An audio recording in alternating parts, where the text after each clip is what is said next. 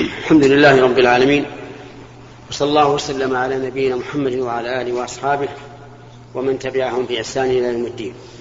أما بعد فهذا هو اللقاء الثالث والستون بعد المئة من لقاءات الباب المفتوح التي تتم كل يوم خميس وهذا الخميس هو العشرون من شهر ربيع الأول عام ثمانية عشر وأربعمائة وألف. نبتدئ هذا اللقاء بالكلام بما يسر الله عز وجل على تفسير بقية سورة الطور. حيث انتهينا إلى قول الله تبارك وتعالى أم عندهم خزائن ربك أم هم المسيطرون؟ أم هنا بمعنى بل والهمزة. يعني بل أعندهم خزائن الله. يعني خزائن خزائن رزق الله عز وجل. حتى يمنعوا من شاءوا ويعطوا من شاء. والجواب لا ليس عندهم ذلك ولا يملكون شيئا من هذا.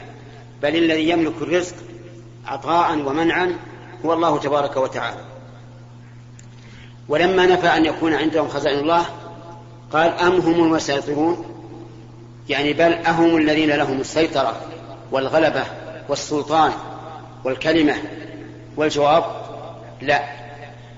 فإذا لم يكن لهم شيء من هذا صاروا مربوبين وصاروا أذلاء أمام قوة الله عز وجل.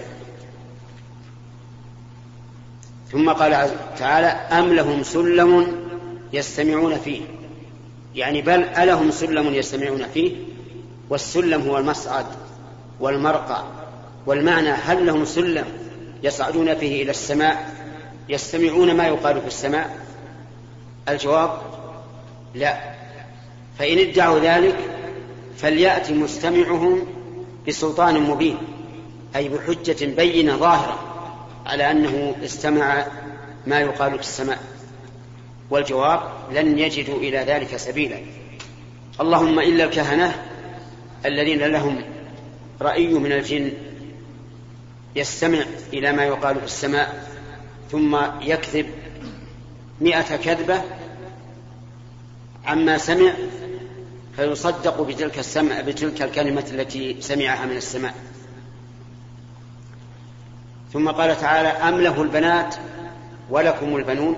وهذا أيضا بمعنى بل والاستفهام الذي للتوبيخ والإنكار يعني أيكون لله البنات ولهم البنون؟ لأنهم ادعوا أن جند الله أن جنود الله تعالى بنات. وأن لهم البنون وأن لهم البنين. ومعلوم أن من له البنين؟ غالب على من له البنات لأن جنده رجال ذكور أقوى وأحزم وأقدم من النساء. وقد جعلوا الملائكة الذين هم عباد الرحمن إناثا كما قال الله تعالى عنهم ذلك أشهد قال أشهدوا خلقهم. يعني لم يشهدوا خلقهم حتى يقولوا إنهم بنات ستكتب شهادتهم أي شهادتهم هذه التي هي زور وكذب ويسألون.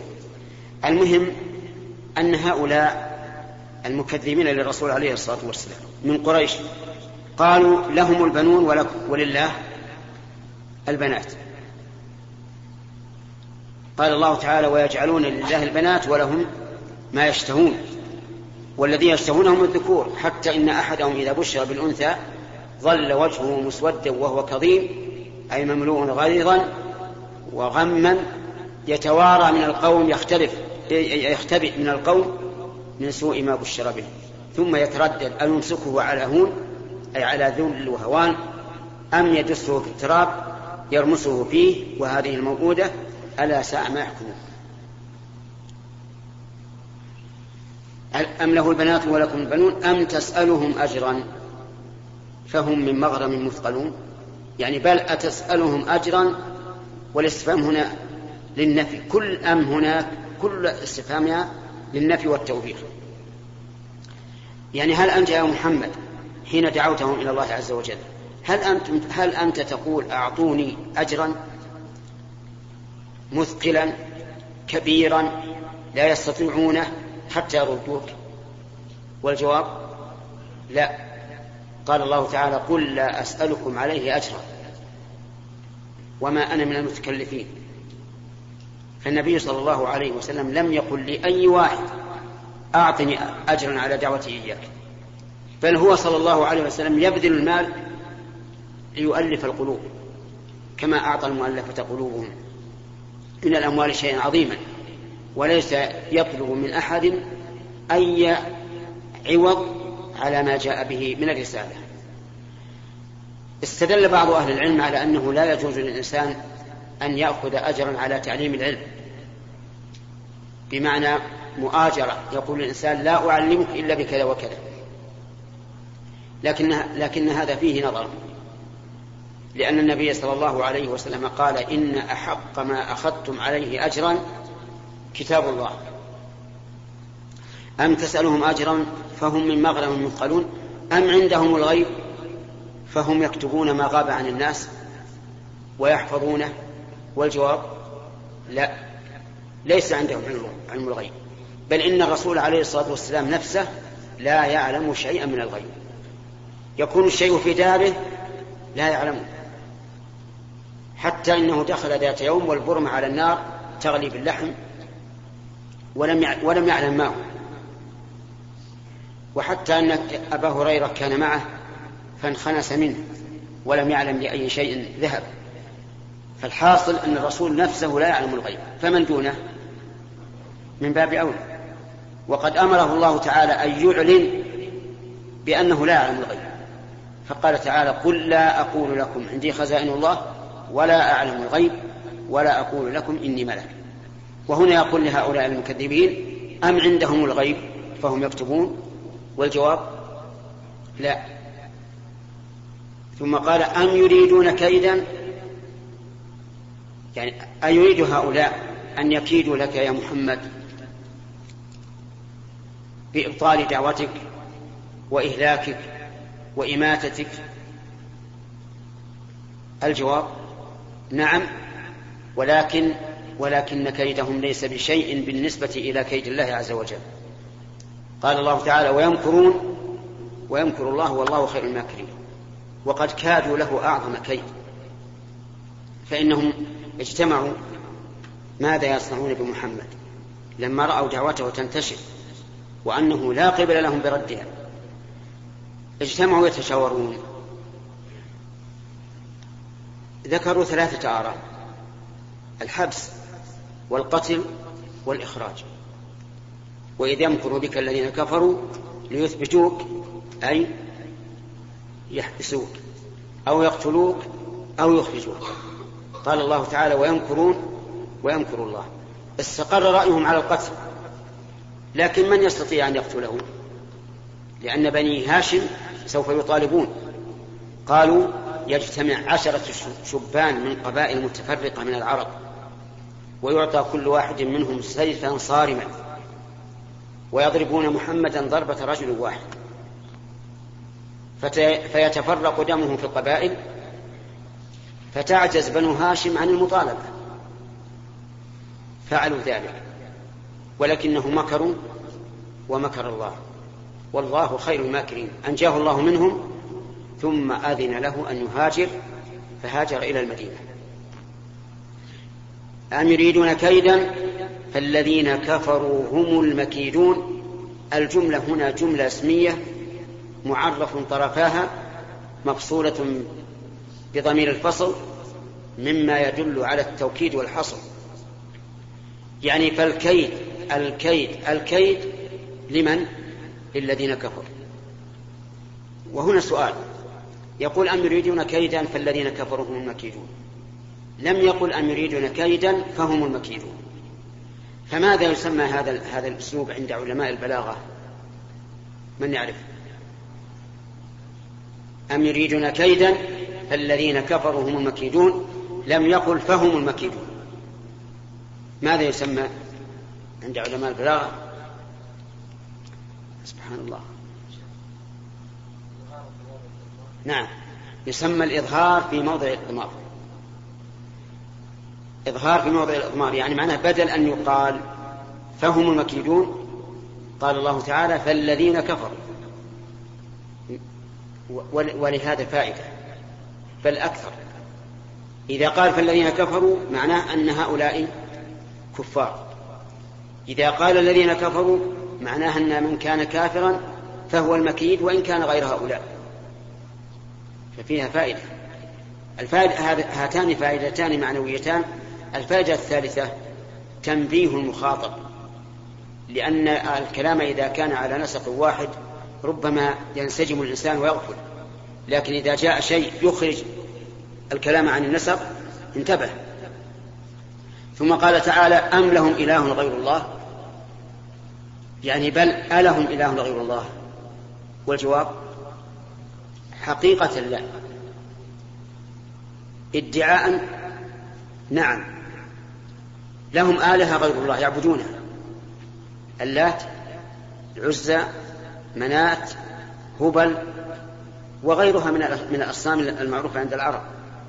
ولهذا قال أم لهم إله غير الله؟ سبحان الله عما يشركون.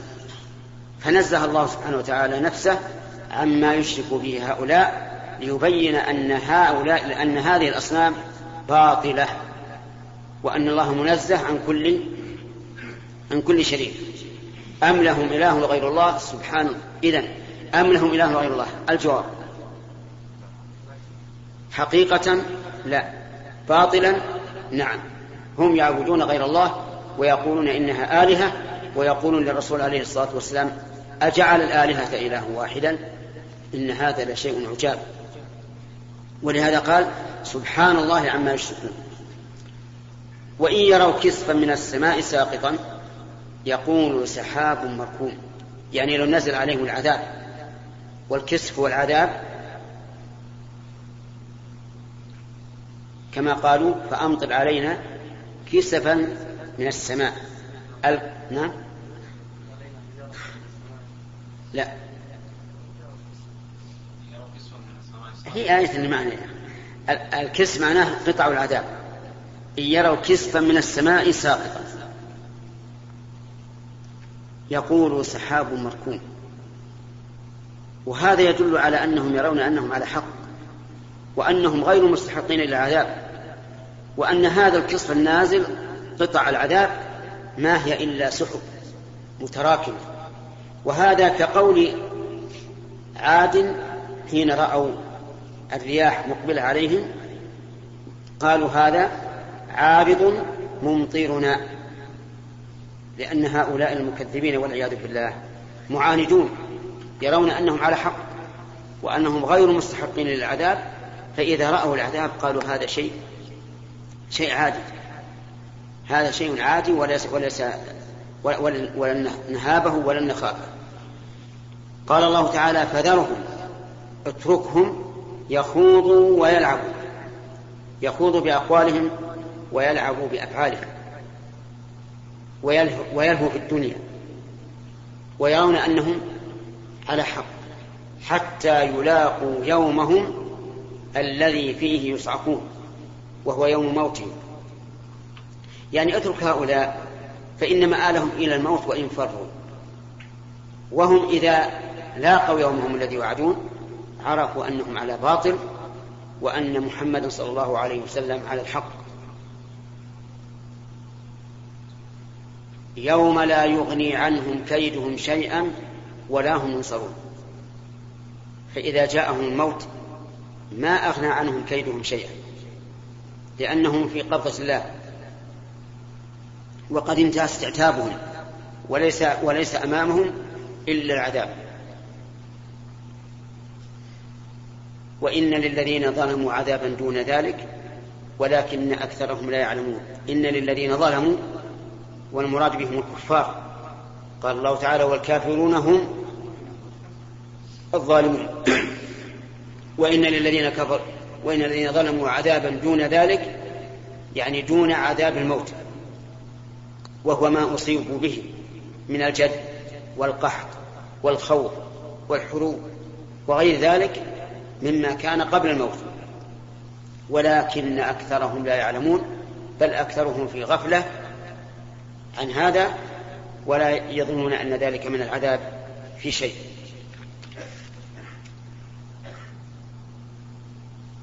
بعده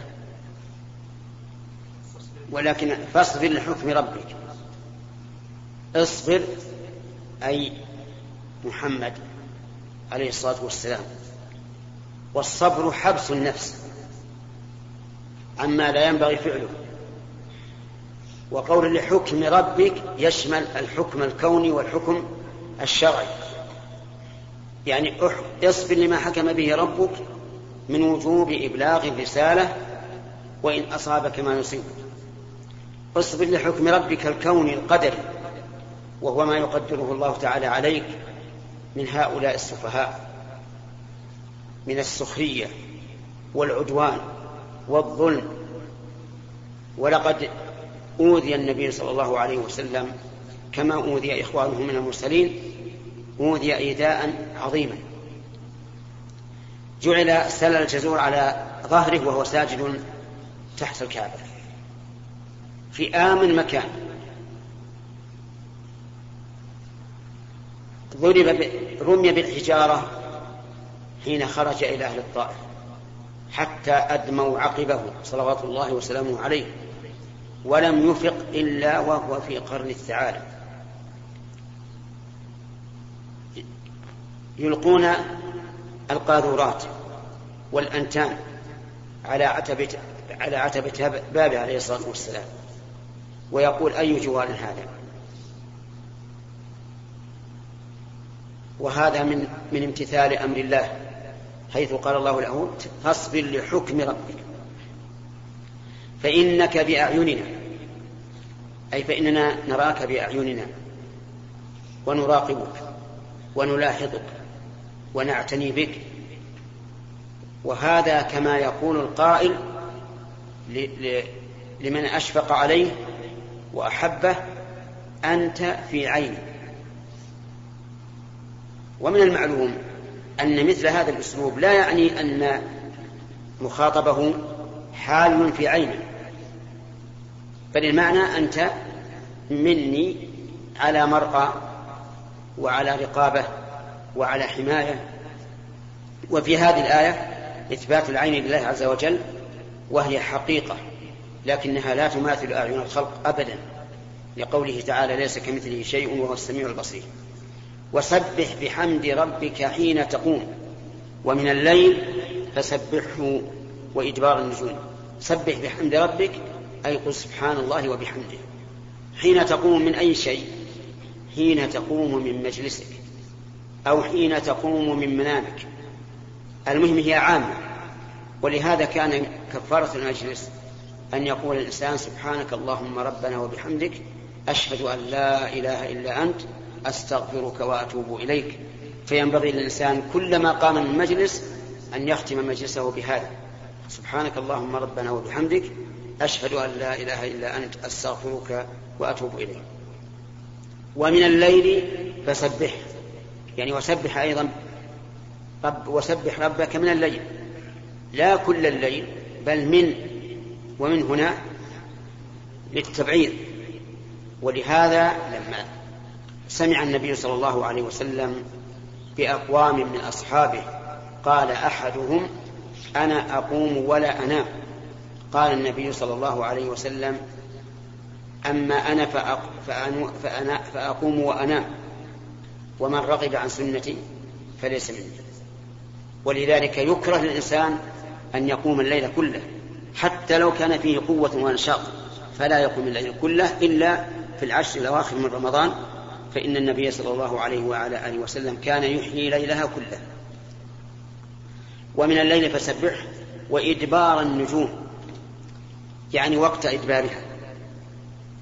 وهل المراد إدبار ضوئها بانتشار نور الشمس أو إدبار ذواتها عند الغروب؟ الجواب هذا وهذا. والمراد بذلك صلاة الفجر لأن صلاة الفجر بها تدبر النجوم. وصلاة الفجر وصلاة العصر هما أفضل الصلوات الخمس. قال النبي صلى الله عليه وعلى آله وسلم إنكم سترون ربكم كما ترون القمر ليلة البدر فإن استطعتم ألا تغلبوا على صلاة قبل طلوع الشمس وصلاة قبل غروبها فافعلوا. والمراد بالصلاة قبل طلوع الشمس إيش؟ صلاة الفجر. وقبل غروبها صلاة العصر. وقال صلى الله عليه وعلى آله وسلم من صلى البردين دخل الجنة. والبردان هما صلاة الفجر وصلاة العصر فصلاة الفجر براد الليل وصلاة العصر براد براد النهار. ومن الليل فسبحه وإدبار النجوم وبهذا انتهى الكلام بما يسر الله عز وجل على سورة الطور. نسأل الله تعالى أن ينفعنا وإياكم بما علمنا وأن يهدينا صراطه المستقيم وأن لا يزيغ قلوبنا بعد إذ هدانا ويهب لنا منه رحمة إنه هو الوهاب. وبانتهاء هذه السورة آه، ينتهي هذا اللقاء إلى أن تبدأ الدراسة إن شاء الله تعالى. وأما الآن فقد جاء دور الأسئلة.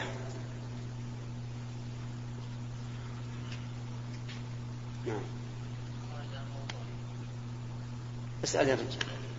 لا لا تقل ما لونها. ما هي؟ أي بلاد هي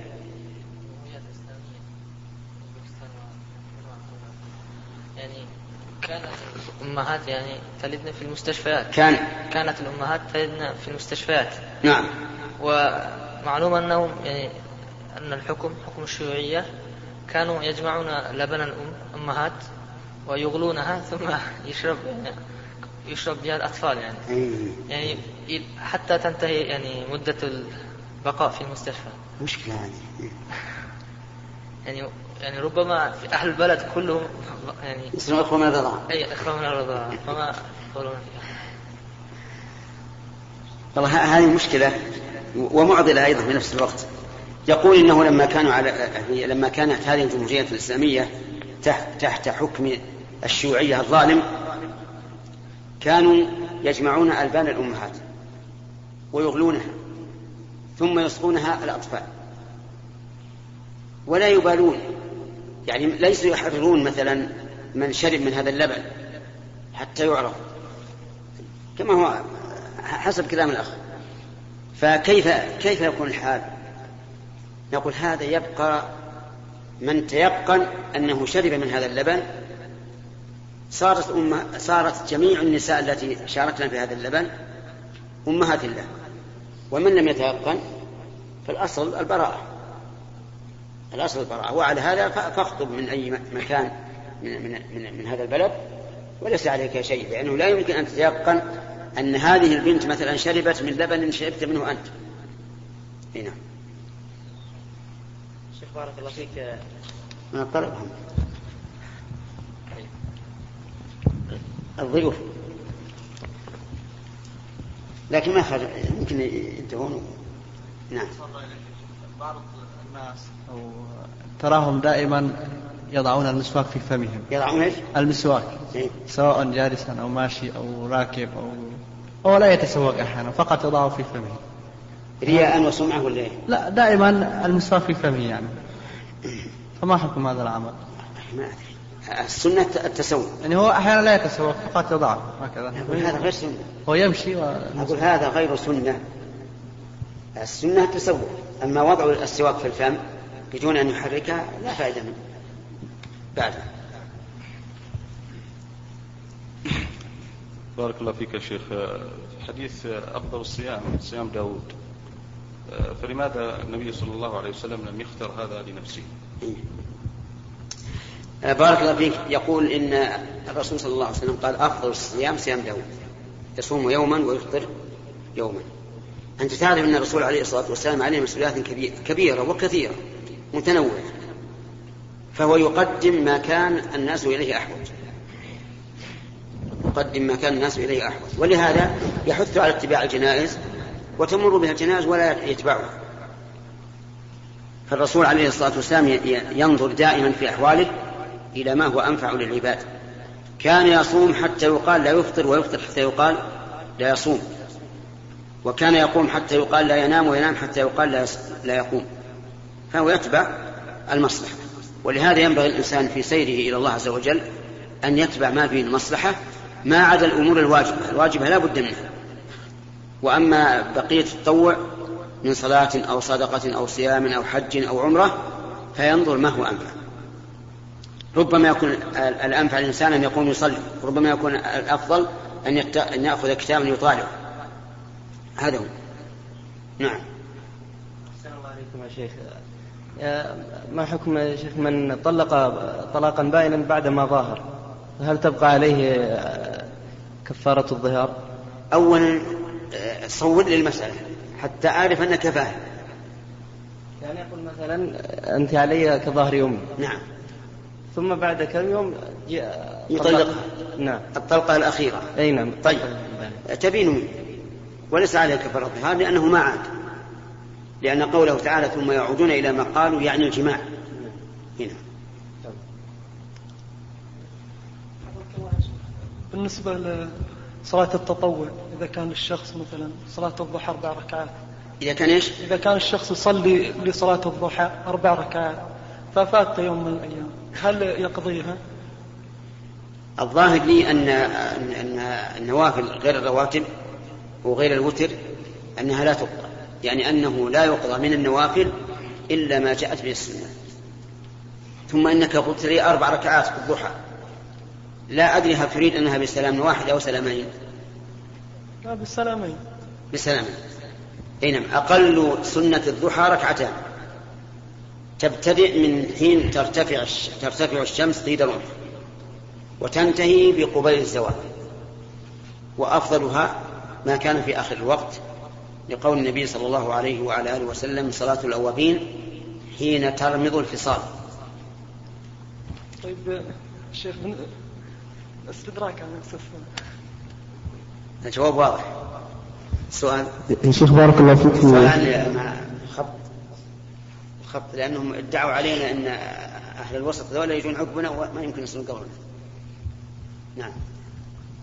بسم الله الرحمن الرحيم. فضيلة الشيخ نرى بعض الناس وهو يصلي إذا قام من الركعة الأولى بدأ بقراءة الفاتحة قبل أن يعتدل قائما وخاصة كبار السن. هل تعتبر صلاته صحيحة؟ وهو قرأ جزء من الفاتحة وهو غير قائم؟ نعم. الفاتحة يجب أن يقرأها الإنسان وهو قائم لأنها ذكر القيام فإذا ابتدأ بها وهو ينهض فإنها لا تجزئه. لا تجزئ لأنه قادر على القيام. وإذا كان قادرا على القيام فإنه يجب أن, أن تكون قراءة الفاتحة وهو قائم. أما إذا كان كبير السن ولا يستطيع إلا هذا ويخشى إن, إن, إن ترك الابتداء بها حتى يتم قائما أن تفوته الركعة مع الإمام. فهنا يكون معذورا فلا بأس أن يشرع بها حين ينهى. نعم. فضيلة الشيخ أحسن الله إليكم. ما رأيكم في قول من يقول إن عقيدة أهل السنة والجماعة في قاعدة إن المسلم لا يكفر بذنب ما لم يستحله أنها على إطلاقها وأن وأنه لا يوجد ذنب يكفر صاحبه ويخرجه عن الملة ولو كان سجود لقبر مثلا أو الطواف به أو الاستهزاء بدين الإسلام. ونحو ذلك من من الذنوب. والله نرى أن أن أسباب الكفر متعددة. منها أن يعتقد جواز السجود لغير الله وإن لم يسجد فهو كافر. ومنها أن يسخر بالإسلام ولو هازلا فإنه كافر. وهذا دل عليه القرآن ولئن سألتهم ليقولن إنما كنا نخوض ونلعب قل أبي الله وآياته ورسوله كنتم تستهزئون لا تعتذروا قد كفرتم بعد إيمانكم ونرى أن من الأفعال ما هو كفر. يحاسب عليه الإنسان محاسبة الكافر. ويعامل في الدنيا معاملة الكافر. وفي الآخرة حسابه على الله. فلو رأينا رجلا سجد لسنة حكمنا بكفره. وقلنا أنه كافر. يستتاب فإن تاب وإلا قتل. حتى لو قال أنا ما أردت السجود سجود, سجود الذل والخضوع لكن أردت سجود التحية مثلا. نقول ما نحن لا يهمنا هذا.